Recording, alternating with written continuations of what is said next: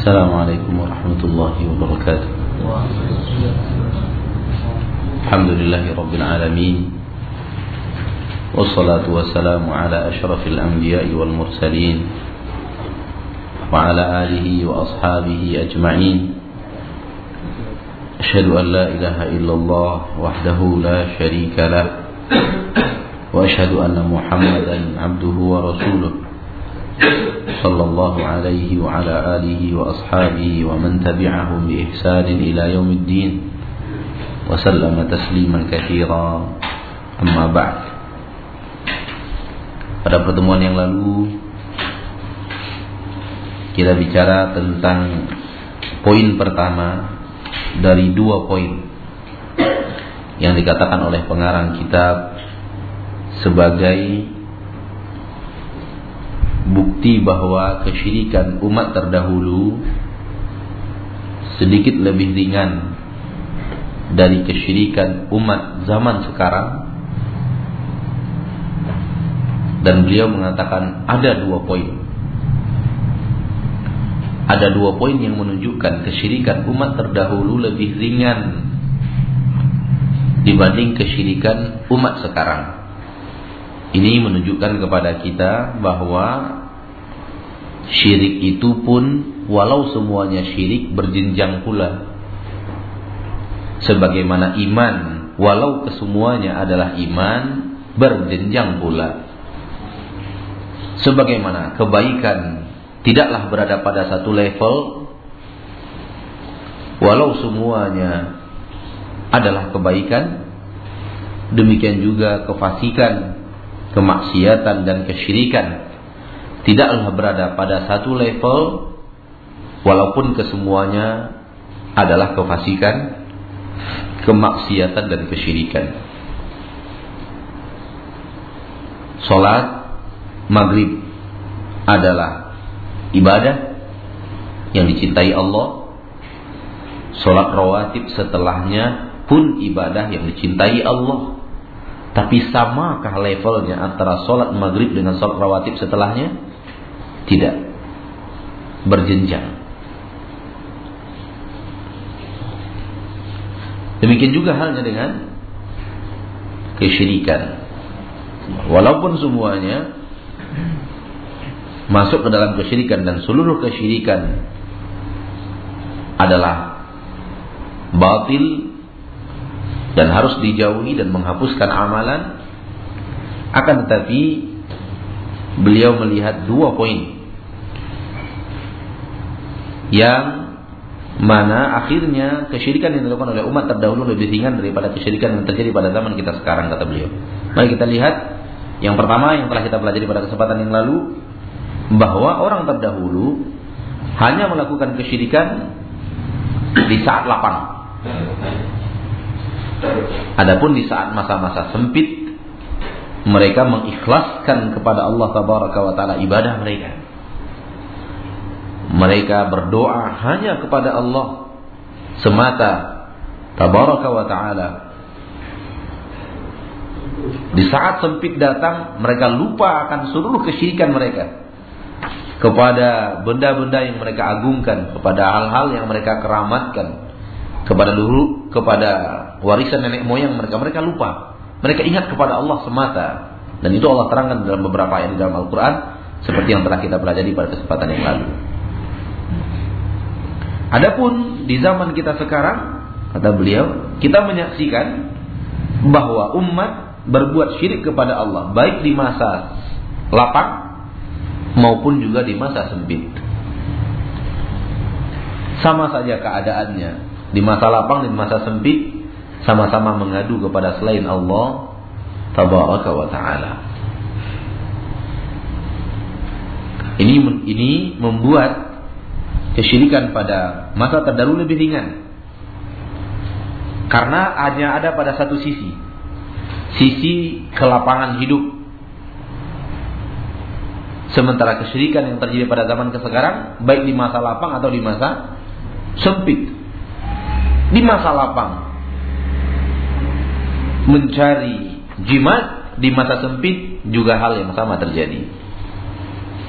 Di masa lapang percaya bahwa kelapangan itu didatangkan oleh benda-benda keramat di masa sempit minta kelapangan kepada benda-benda keramat tersebut. Sementara orang terdahulu di masa sempit mereka hanya ingat kepada Allah tabaraka wa taala semata. Baik, ini poin yang pertama. Telah kita pelajari pada kesempatan yang lalu, semoga masih ingat dan segar dalam ingatan kita. Masuk kita kepada poin yang kedua, wal amru tsani. Poin yang kedua, apa yang menyebabkan kesyirikan orang-orang terdahulu lebih ringan daripada kesyirikan orang sekarang? Wal amru tsani di halaman 110 dari buku ini atau di halaman berapa pada buku itu? 132 dari buku terjemahan Kashfu Syubuhat Annal awwalina yad'una ma'allahi unasan muqarrabina 'inda Allah bahwasanya orang-orang terdahulu, orang-orang musyrik terdahulu, mereka berdoa kepada sesuatu selain Allah yang mereka minta tersebut adalah manusia-manusia yang dekat dengan Allah. Mereka berbuat syirik. Mereka sekutukan Allah dengan sesuatu. Namun sesuatu tersebut adalah orang yang dekat dengan Allah. Imma ambia boleh jadi kesyirikan mereka itu mereka sekutukan Allah dengan para nabi Bukankah Nabi adalah orang yang dekat dengan dengan Allah? Wa imma aulia aulia atau para wali yaitu orang-orang saleh. Seperti kesyirikannya kaum Nabi Nabi Nuh. Orang-orang saleh, lima nama dari orang-orang saleh. Kata Abdullah bin Abbas radhiyallahu anhu, asma'unatin salihin. Lima nama dalam surat Nuh tersebut adalah nama-nama dari lima orang yang saleh dari kaumnya. Kita ulangi al-amru tsani, poin yang kedua. Kita ingat poin yang kedua maksudnya poin yang kedua dari pembicaraan bahwa syirik orang sekarang lebih berat daripada syirik orang masa lalu. Bahwasanya orang-orang lalu berdoa kepada selain Allah kepada manusia-manusia yang dekat dengan Allah, dekat di sisi Allah. Mungkin para nabi sebagaimana ahlul kitab dan sebagaimana orang-orang terdahulu kata Rasulullah SAW apabila wafat nabi mereka mereka jadikan kuburan para nabi mereka adalah masjid-masjid tempat salat sehingga terjadilah kesyirikan di sana. Wa imma awliya boleh jadi yang mereka jadikan sekutu bagi Allah adalah para wali, orang-orang saleh, seperti kesyirikannya kaum Nabi Nuh. Mereka beribadah kepada berdoa kepada tiga orang, eh lima orang maaf, yang disebutkan dalam surat Nuh, Wad, Yahud, Ya'uq, Suwa Nasr. Lima nama orang saleh. Berarti para wali. Para wali. Wa imma malaika. Ada juga mereka yang menyekutukan Allah dengan malaikat dan malaikat adalah hamba-hamba yang dekat dengan Allah. Bal ibadu mukramun. Bahkan mereka yaitu malaikat adalah hamba-hamba yang dimuliakan hamba-hamba yang dimuliakan. Malaikat. Seperti yang telah pernah kita baca bahwa di akhirat nanti Allah akan bertanya kepada malaikat kepada para malaikat. Ya'budun? Apakah benar wahai malaikat, mereka-mereka ini manusia-manusia ini beribadah kepada kalian? Qalu subhanak, malaikat akan menjawab maha suci engkau ya Allah. Bal kanu ya'budunal jin. Tidak benar itu. Tapi yang benar mereka mengibadati jin. Aksaruhum bihim mu'minun. Mereka banyak yakin dengan jin-jin tersebut. Ayat ini menunjukkan bahwa adanya sekelompok manusia yang beribadah kepada malaikat. Menyekutukan Allah dengan siapa? Dengan malaikat. Oleh karena itu Allah turunkan ayat Al-Quran yang pernah lewat dalam pelajaran kita. Wa yawma nahsyuruhum jami'an thumma naqulu malaikati ahaula iyyakum kanu ya'budun. Pada saat kami kumpulkan mereka dan kami tanya malaikat-malaikat, benarkah mereka ini menyembah kalian, beribadah kepada kalian? Malaikat bilang tidak. Mereka salah, bukan kami yang mereka ibadati tapi jin.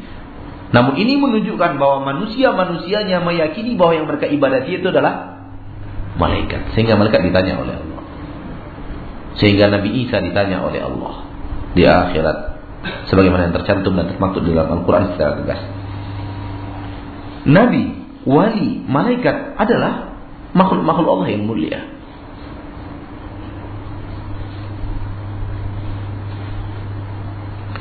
Au atau mereka berdoa dan meminta kepada batu-batu. Au asjaran atau pohon-pohon muti'atan lillahi wa laysat 'asiyah yang mana bebatuan tersebut pohon-pohon tersebut adalah makhluk yang taat kepada Allah dan tidak pernah berbuat maksiat.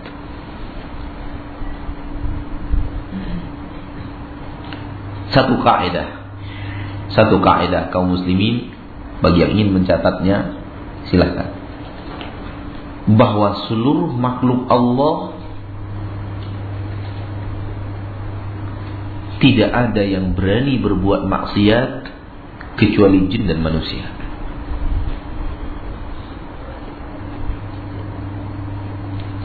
Bahwa seluruh makhluk Allah tabaraka wa taala sebut apa saja dengan beragam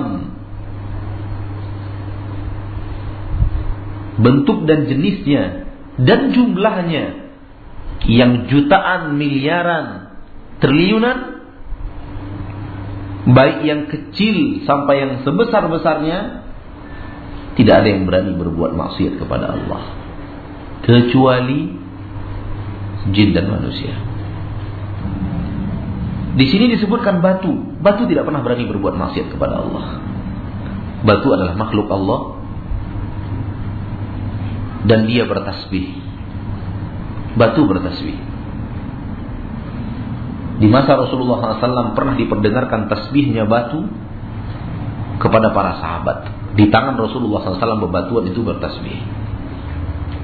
Di zaman Rasulullah SAW bebatuan itu mengucapkan salam kepada Nabi Muhammad SAW.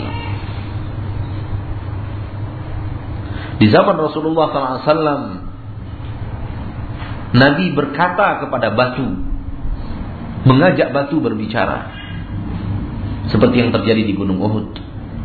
Ketika di atasnya ada Nabi Muhammad SAW, Abu Bakar, Umar dan Utsman radhiyallahu anhu. Gunung Uhud berguncang, bergetar. Rasulullah mengajak Uhud berbicara seraya berkata, "Uthbut ya Uhud, tenang wahai Uhud. Fa inna ma'alaiki nabiyyun wa siddiqun wa Tenang wahai Ud, diam. Di atasmu ada seorang nabi, ada seorang siddiq, ada dua orang syahid.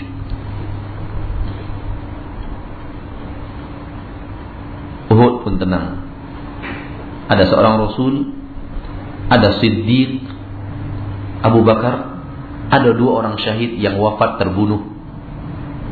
Umar dan Utsman radhiyallahu anhum. Berarti bebatuan adalah makhluk Allah yang tidak pernah berbuat maksiat. Itu yang diinginkan oleh beliau dalam dalam lapas ini, dalam nas ini. Walaupun kemudian batuan itu dibentuk sebagai berhala yang mereka ibadati, mereka menyekutukan Allah dengan sesuatu, batu yang mereka sembah itu hamba yang taat kepada Allah, tidak pernah berbuat maksiat. Demikian juga dengan pohon asjaran muti'ah lillah. Hah? Pohon-pohon adalah hamba-hamba yang taat kepada Allah. Walaisat asiyah. Tidak berani berbuat maksiat.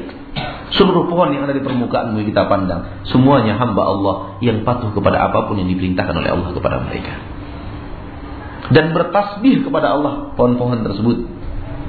Maka malulah kita yang menyirami pohon di pagi hari sambil berbuat maksiat. Pohon yang kita sirami sedang bertasbih, kita berbuat maksiat. Malulah kita bersama hewan-hewan ternakan yang ada di rumah kita, di kolam kita. Hewan-hewan piaraan yang sah untuk dipelihara, yang ada di rumah kita. Malulah kita kepada mereka. Mereka hamba Allah yang taat kepada Allah. Siapa kita? Pohon semuanya, semua pohon di permukaan bumi taat kepada Allah Subhanahu wa taala. Tidak ada yang berbuat maksiat. Di zaman Rasulullah pepohonan itu mengucapkan salam kepada Nabi Muhammad sallallahu alaihi wasallam. Pohon kurma yang pernah dijadikan Rasulullah SAW sebagai mimbar untuk khutbah untuk tausiah. Setelah dibuatkan mimbar dari kayu oleh seorang najar pandai si pandai kayu tukang Rasulullah pindah ke mimbar tersebut terdengar isakan pohon tersebut batang kurma yang dijadikan selama ini dijadikan mimbar oleh Nabi terdengar terdengar tangisannya terdengar rintihannya menangis ditinggalkan Nabi Muhammad sallallahu alaihi wasallam Terdengar oleh para sahabat. Rasulullah mendekati pohon tersebut, dipeluk oleh Rasulullah. Berhenti dia menangis. Kemudian Rasulullah SAW berkata, andai aku tidak peluk pohon ini, dia akan menangis sampai hari kiamat. Berkata Imam Hasan Al-Basri, sebuah pohon menangis ditinggalkan Rasulullah SAW karena rindunya kepada Rasulullah SAW. Kita harusnya lebih rindu kepada Rasulullah SAW. Berkata Hasan Al-Basri. Implementasinya. Kapan kita mengeluarkan air mata ketika kita ingat Rasulullah SAW? Kapan? Buka lembaran sejarah hidup kita. Kapan kita menangis mengingat Rasul kita tercinta Sallallahu Alaihi Wasallam? Boleh jadi seorang Muslim, boleh jadi seorang Muslimah tidak pernah dalam hidupnya menangis mengingat Nabi Muhammad sallallahu alaihi wasallam. Pohon menangis ditinggalkan Rasulullah. Demikian cintanya kepada Nabi Muhammad wasallam. Kita yang setiap hari menyatakan cinta kepada Rasulullah, kita yang setiap hari menyatakan orang yang ingin menegakkan sunnah Rasulullah tidak pernah menangis mengingat Nabi Muhammad sallallahu alaihi wasallam. Tidak pernah menangis rindu untuk bertemu dengan Rasulullah SAW di akhirat. Dengan penuh keriduan. Tidak pernah rindu untuk bersama Rasulullah SAW di surga. Maka perlu kita introspeksi sejauh mana sebenarnya kecintaan kita kepada Rasulullah SAW. Kembali kita kepada topik pembicaraan kita. Asjaran.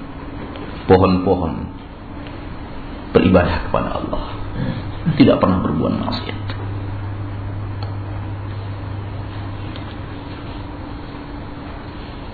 Itu yang mereka ibadati. Itu yang dibadati oleh orang-orang terdahulu. Nabi, malaikat, para wali, pepohonan, bebatuan. Kalau kita ingin tambahkan tambahkan matahari, bulan, bintang, laut, api, binatang. Kalau di zaman kita sekarang.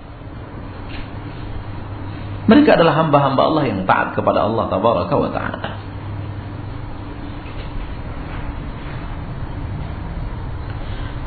Wa ahlu zamanina, kita lanjutkan.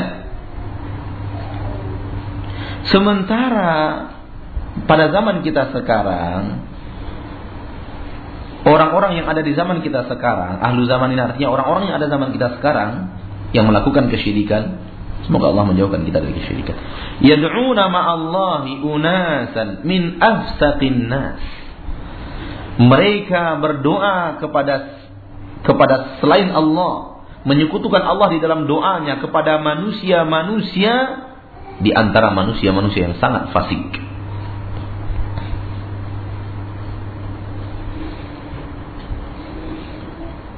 Mereka jadikan tempat manusia yang mereka menyekutukan Allah dengan mereka adalah orang-orang fasik. والذين يدعونهم هم الذين يحكون عنهم الفجور Orang-orang yang mereka minta kepada mereka Orang-orang yang dimintai dari mereka sesuatu Mereka lah orang-orang yang hikayat hidupnya dari mereka dihikayatkan Fujur Maksiat Perbuatan-perbuatan Yang dosa Minat zina Mungkin karena zina wasariqa mungkin karena mencuri wa tarkis salat atau meninggalkan salat wa ghairi dzalik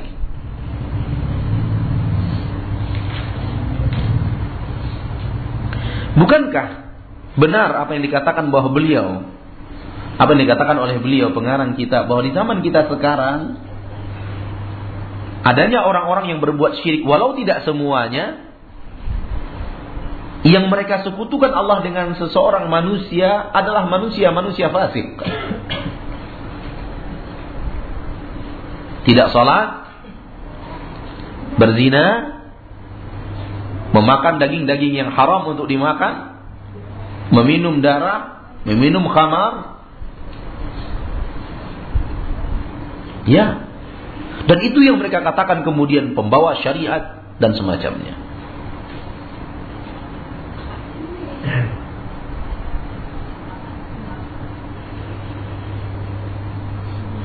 adanya orang-orang yang kemudian disekutukan dengan Allah meninggalkan salat alangkah banyaknya dinyatakan para wali para wali para wali tapi ternyata nggak nggak sholat mana ada wali Allah nggak sholat nggak ada bohong wali Allah meninggalkan sholat itu bohong itu bukan wali Allah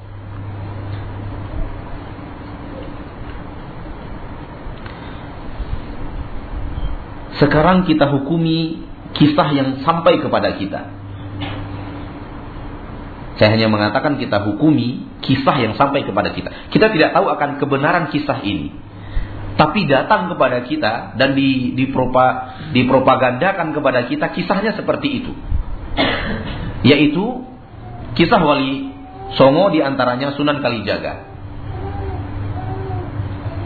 Begitu kisahnya datang kepada kita. Kita hanya menghukumi kisah itu. Wallahu alam, apakah Sunan Kalijaga seperti itu atau tidak kita tidak tahu. Apakah cerita ini benar atau tidak benar kita tidak tahu.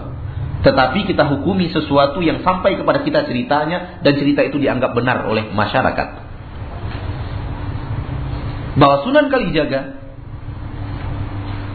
berhasil menjadi wali setelah menjaga tongkat gurunya di pinggir kali bertahun-tahun lamanya duduk bersemedi menunggu kedatangan gurunya. Bertahun-tahun lamanya. Sehingga dari awalnya tidak berjenggot sampai jenggotnya satu jengkal di bawah dagunya. Begitu panjangnya bertahun-tahun. Untuk menunggu jenggot tumbuh sampai satu jengkal itu butuh waktu bertahun. Hanya duduk menunggu tongkat guru di depan di pinggiran kali. Itu cerita yang sampai kepada kita. Setelah berhasil jadi wali, subhanallah. Berapa tahun lamanya nggak sholat, langsung jadi wali?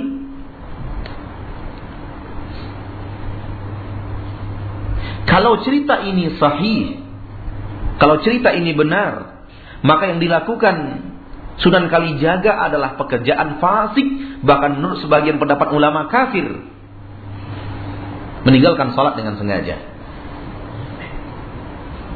Lalu dari mana datangnya? Itulah yang menjadikan dia wali Allah. Dengan tidak sholat menjadi wali Allah? Bukan. Wallahi bukan jadi wali Allah. Menjadi wali syaitan. Bertahun-tahun lagi.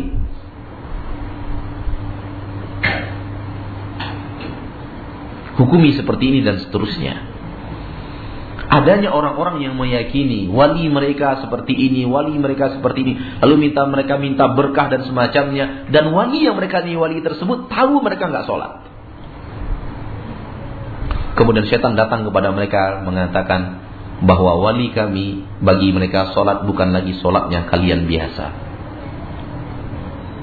dia telah sampai kepada jenjang sholat yang paling tinggi. Bagaimana? Cukup ingat sholat, sudah sholat. Mantap. Kalah Rasulullah Sallallahu Alaihi Wasallam.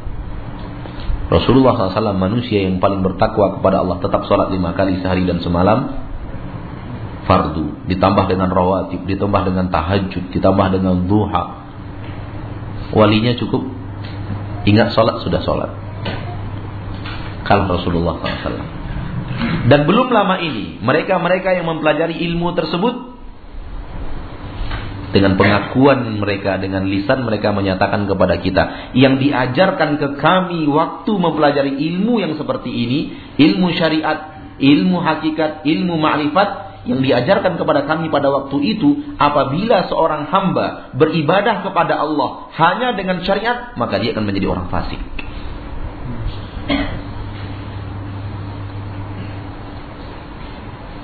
Ini pengakuan dari orang yang pernah mempelajarinya. Alhamdulillah sekarang sudah meninggalkan semua itu Ia tanyakan kepada kita, bagaimana ini Ustaz? Kami dulu di, di, diajarkan seperti ini. Siapa yang beribadah kepada Allah hanya dengan syariat, hanya dengan ber, mengandalkan Al-Quran dan hadis, akan menjadi orang fasik. Fala quwata illa billah. Sebuah kaidah apabila tertancap di dalam jiwa seorang muslim dan muslimah, maka ini adalah benih yang akan membuat dia meninggalkan agama Islam. Karena dia akan meyakini hanya dengan Al-Quran dan hadis fasik kita. Berarti kita harus mencari sesuatu yang bukan Al-Quran dan hadis. Pendapat apa lagi yang lebih dahsyat daripada pendapat seperti ini? Oleh karena itu saya nyatakan kepada beliau, wajar kalau orang-orang seperti ini pengajiannya tidak dibuka untuk umum. Mereka tidak akan berani membuka pengajian untuk untuk umum. Mereka akan bersembunyi-sembunyi di dalam ilmu mereka tersebut. Karena mereka tahu persis apabila itu dikumandangkan di depan umum, semua orang akan marah. Mayoritas orang akan marah. Dan itu ciri-ciri orang sesat, belajar agamanya diam-diam, nggak boleh orang lain tahu. Berkata Umar bin Abdul Aziz, "Idza ra'aitan nasa yusarruna fi dinihim, fa'lam annahum ala ta'sisi dhalalatin." Kalau kalian sudah melihat manusia di dalam beragama diam-diam, sembunyi-sembunyi. Mau beragama, tapi pengajiannya diam-diam. Tidak boleh orang lain tahu. Kita-kita saja yang tahu. Tidak dibuka untuk umum. Tidak siapa yang mau hadir silakan hadir. Siapa yang mau dengar silakan dengar. Bukan seperti itu gaya mereka. Diam-diam. Sekian orang sekian orang saja. Lalu ditutup dari orang lain hanya mereka saja. Lalu punya rahasia-rahasia ketahuilah bahwa mereka sedang mendirikan kesesatan. Cocok kali dengan apa yang dikatakan oleh saudara kita tadi. Belum lama ini. Belum berlalu satu minggu, dua minggu. Cerita ini. Dan salah satu yang menunjukkan batilnya aksi bom bunuh diri adalah mereka tidak berani menunjukkan di depan ramai. Ada nggak aksi teroris itu nyata-nyata, terang-terangan? Ayo terang-terangan kita ngerakit bom, ada nggak? Nggak ada, diam-diam, sembunyi-sembunyi, menunjukkan batin. Karena yang hak tidak perlu disembunyikan. Yang hak bicara dibicarakan bagaikan mentari di siang hari. Tidak ada yang perlu ditakutkan. Karena mereka bersembunyi-sembunyi dalam agama mereka, Itu salah satu bukti nyata bahwa mereka sedang mendirikan kesesatan. Nah, terlalu jauh kita, mudah-mudahan bermanfaat. Kita lanjutkan. Orang-orang zaman kita mengibadati atau berdoa kepada kepada selain Allah, kepada manusia-manusia yang fasik. Bahkan manusia-manusia yang lebih kufur dari orang Yahudi dan Nasrani.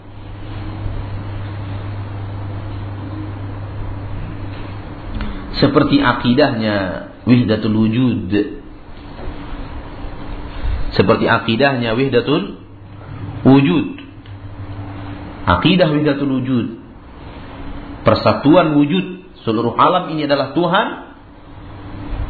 Sehingga yang berbicara sekarang menurut keyakinan mereka adalah Rob dan mereka sendiri adalah Rob menurut keyakinan mereka. Semua yang ada ini adalah Rob. Satu wujud. Itu wihdatul wujud.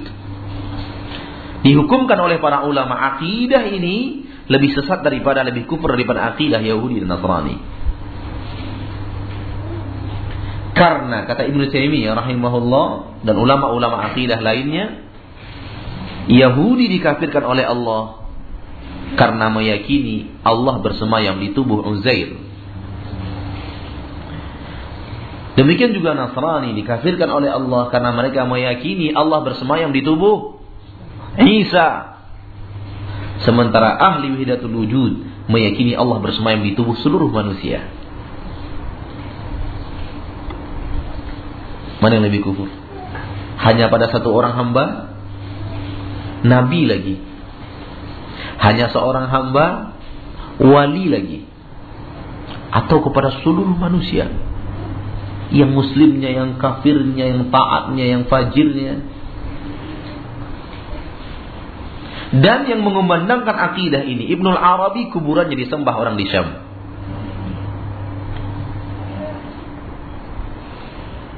Yang mengumandangkan akidah Widatul Wujud Ibnu Arabi kuburannya diibadati orang di Syam. Dan dibuatkan kubah besar tempat orang tawaf dan semacamnya. Manusia-manusia fasik dan sebagian syekh-syekh mereka yang mereka yakini mendatangkan berkah mereka mendatangi sebagai wakil daripada Allah tabaraka wa taala yang mereka ikuti hukum halal dan haramnya adalah syekh-syekh wali-wali yang melakukan kefasikan dalam kacamata syariat. Betapa banyak kita kenal para wali yang memiliki istri lebih daripada empat yang dianggap orang wali tapi punya istri lebih daripada empat. Fasik. Karena hanya Rasul yang diizinkan untuk melakukan itu. Selain Rasul, haram untuk memiliki istri lebih daripada empat. Sebahagian kita dengar cerita mereka yang dianggap wali tersebut menikahi dua orang wanita bersaudara. Bahkan tiga. Ini pekerjaan fasik. Allah telah mengatakan di dalam Al-Quran, Wa anta jma'u bainal ukhtaini illa ma qad. Diharamkan kepada kalian untuk menggabungkan dua wanita bersaudara. Diharamkan. Hurrimat alaikum di awal ayat. Diharamkan kepada kalian. Wa anta jma'u bainal ukhtaini illa ma qad salaf. Di akhir ayat. Untuk menggabungkan dua wanita yang bersaudara yang kakaknya dinikahi, adiknya pun dinikahi, haram hukumnya. Illa ma qad salaf, kecuali yang telah lalu sebelum ayat ini turun. Batalkan yang telah lalu biarlah berlalu. Dimulai lembaran baru. Dan mereka tetap melakukannya.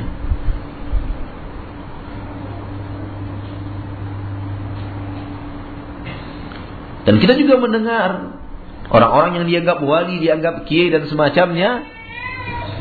Wal'iyadu billah kita mendengarkan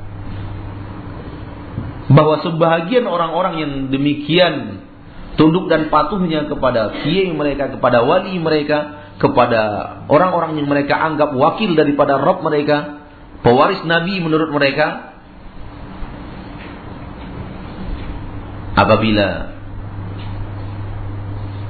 terjadi pernikahan seorang pria dan wanita, mereka yakini kalau ingin mendapatkan berkah dalam pernikahan ini, malam pertama wanita itu harus bersama gurunya. Cerita itu sampai kepada kita dengan jalan yang sahih. Syiah yang telah menghalalkan zina dianggap mereka sebagai wali-wali Allah tabaraka wa taala. Dengan alasan mut'ah mereka Demikian juga perampokan. Merampok dianggap halal kalau itu untuk mendukung kegiatan dakwah mereka.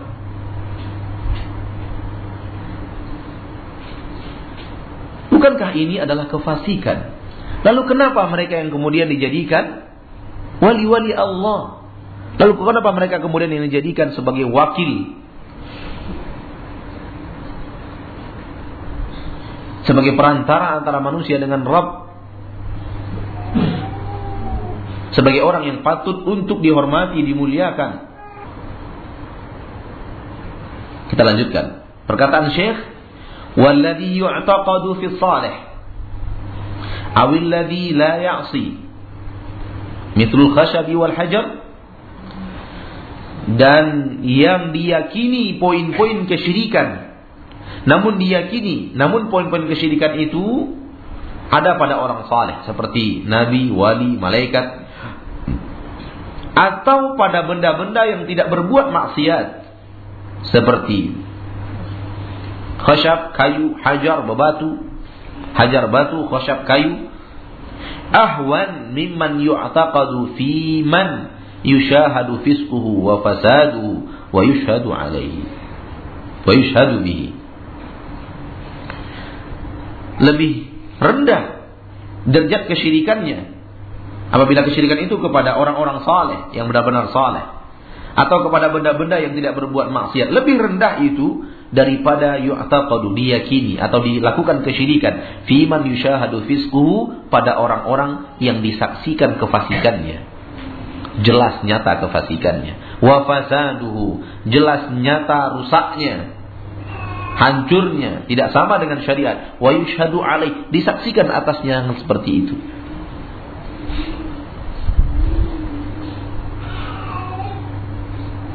Walaupun kesemuanya seperti yang kita katakan tadi masuk ke dalam poin syirik. Dan syirik tidak ada yang baik. Dan semuanya akan mengekalkan orang di dalam neraka apabila sudah masuk ke dalam syirik yang besar. Akan tetapi syirik berjenjang.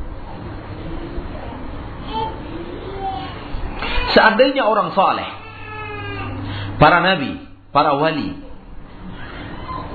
mereka diagungkan bukan dengan cara syirik, mereka pantas mendapatkannya. Betul atau tidak? Betul.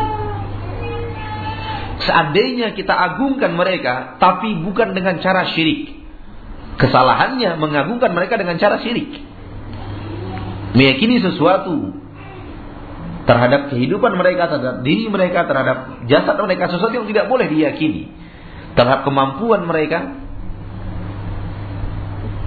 Dan mereka pantas untuk dimuliakan. Para nabi, para wali, malaikat pantas untuk dimuliakan. Bahkan sudah kita bacakan ayatnya tentang malaikat. Dan ibadu mukramun. Mereka adalah hamba-hamba yang dimuliakan.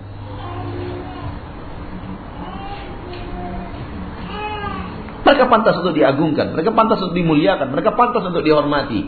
Tapi bukan dengan jalan syirik.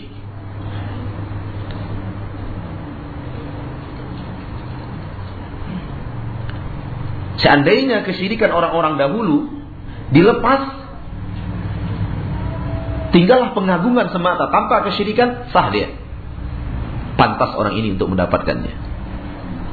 Pantas seorang nabi untuk mendapatkannya seperti Isa ibn Maryam pantas seperti Maryam As-Siddiqah mendapatkannya. Pantas seperti Uzair untuk mendapatkan kemuliaan. Pantas seperti Wad, Suwa, Yahud, Ya'uq, Nasar mendapatkan kemuliaan. Pantas. Pantas para malaikat untuk dimuliakan. Tapi bukan cara dengan cara kesyirikan. Seandainya dihapuskan kesyirikan itu, mereka sangat pantas untuk dimuliakan. Maka umat Islam memuliakan Isa bin Maryam. Umat Islam memuliakan Maryam. As-Siddiqah yang jujur. Lambang daripada wanita yang mensucikan dirinya.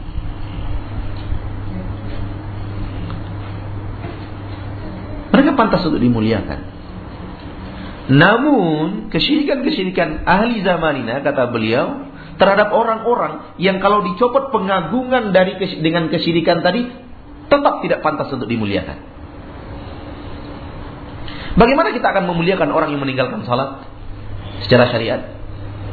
Bagaimana kita akan memuliakan orang yang berzina secara syariat? Bagaimana kita akan memuliakan orang menghalalkan harta orang lain untuk diambil paksa dengan cara yang haram secara syariat? Bagaimana kita akan akan akan memuliakan orang-orang yang seperti itu? Tidak bisa. Orang yang seperti itu tidak pantas untuk dimuliakan. Yang pantas adalah diberikan kepada mereka hukuman kriminal.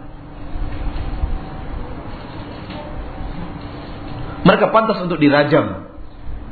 Mereka pantas untuk dicambuk. Mereka pantas untuk dipenggal lehernya. Itu yang pantas untuk mereka. Lalu bagaimana? Kenapa mereka yang kemudian terpilih menjadi sekutu bagi Allah?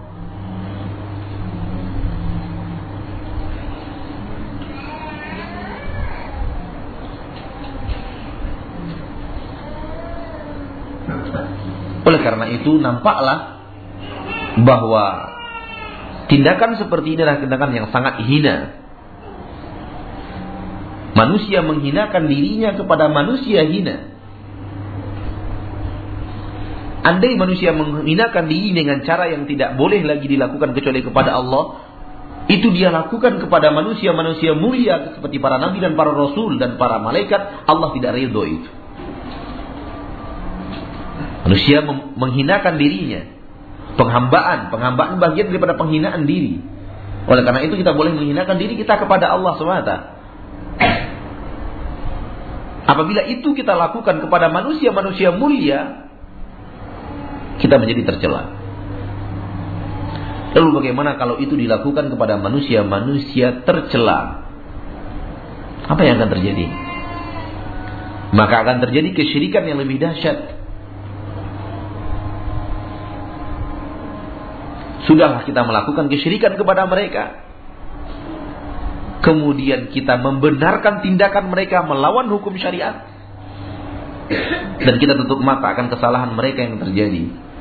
Bahkan kita mengatakan itulah kebaikan. Fala haula wala quwata illa billah. Fala haula wala quwata illa billah. Berapa lapis kesalahan yang terjadi? Dan beliau nyelis jeli sekali mengatakan bahwa yang seperti ini tidak ada pada generasi terdahulu.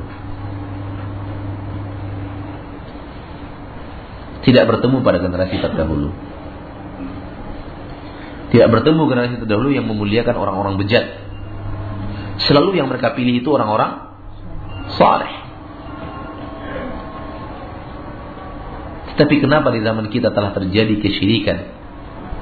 Dan yang terpilih untuk dijadikan sekutu bagi Allah adalah manusia-manusia yang dimurkai oleh Allah tabaraka wa taala.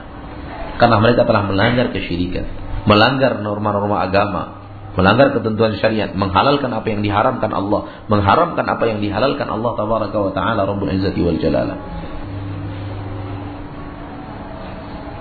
Ma'asyarul muslimin wal muslimat rahimani wa rahimakumullah.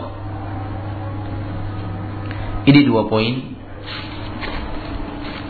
yang mana membuat pengarang kitab dan disetujui oleh para ulama memberikan penilaian bahwa kesyirikan yang terjadi pada umat terdahulu lebih ringan daripada kesyirikan yang terjadi pada umat kita sekarang. Poin yang pertama, umat dahulu hanya berbuat syirik di masa-masa lapang, kemudian di masa sempit mereka mengikhlaskan kepada Allah tabaraka wa taala ibadah mereka. Sementara zaman sekarang di masa lapang dan masa sempit sama saja.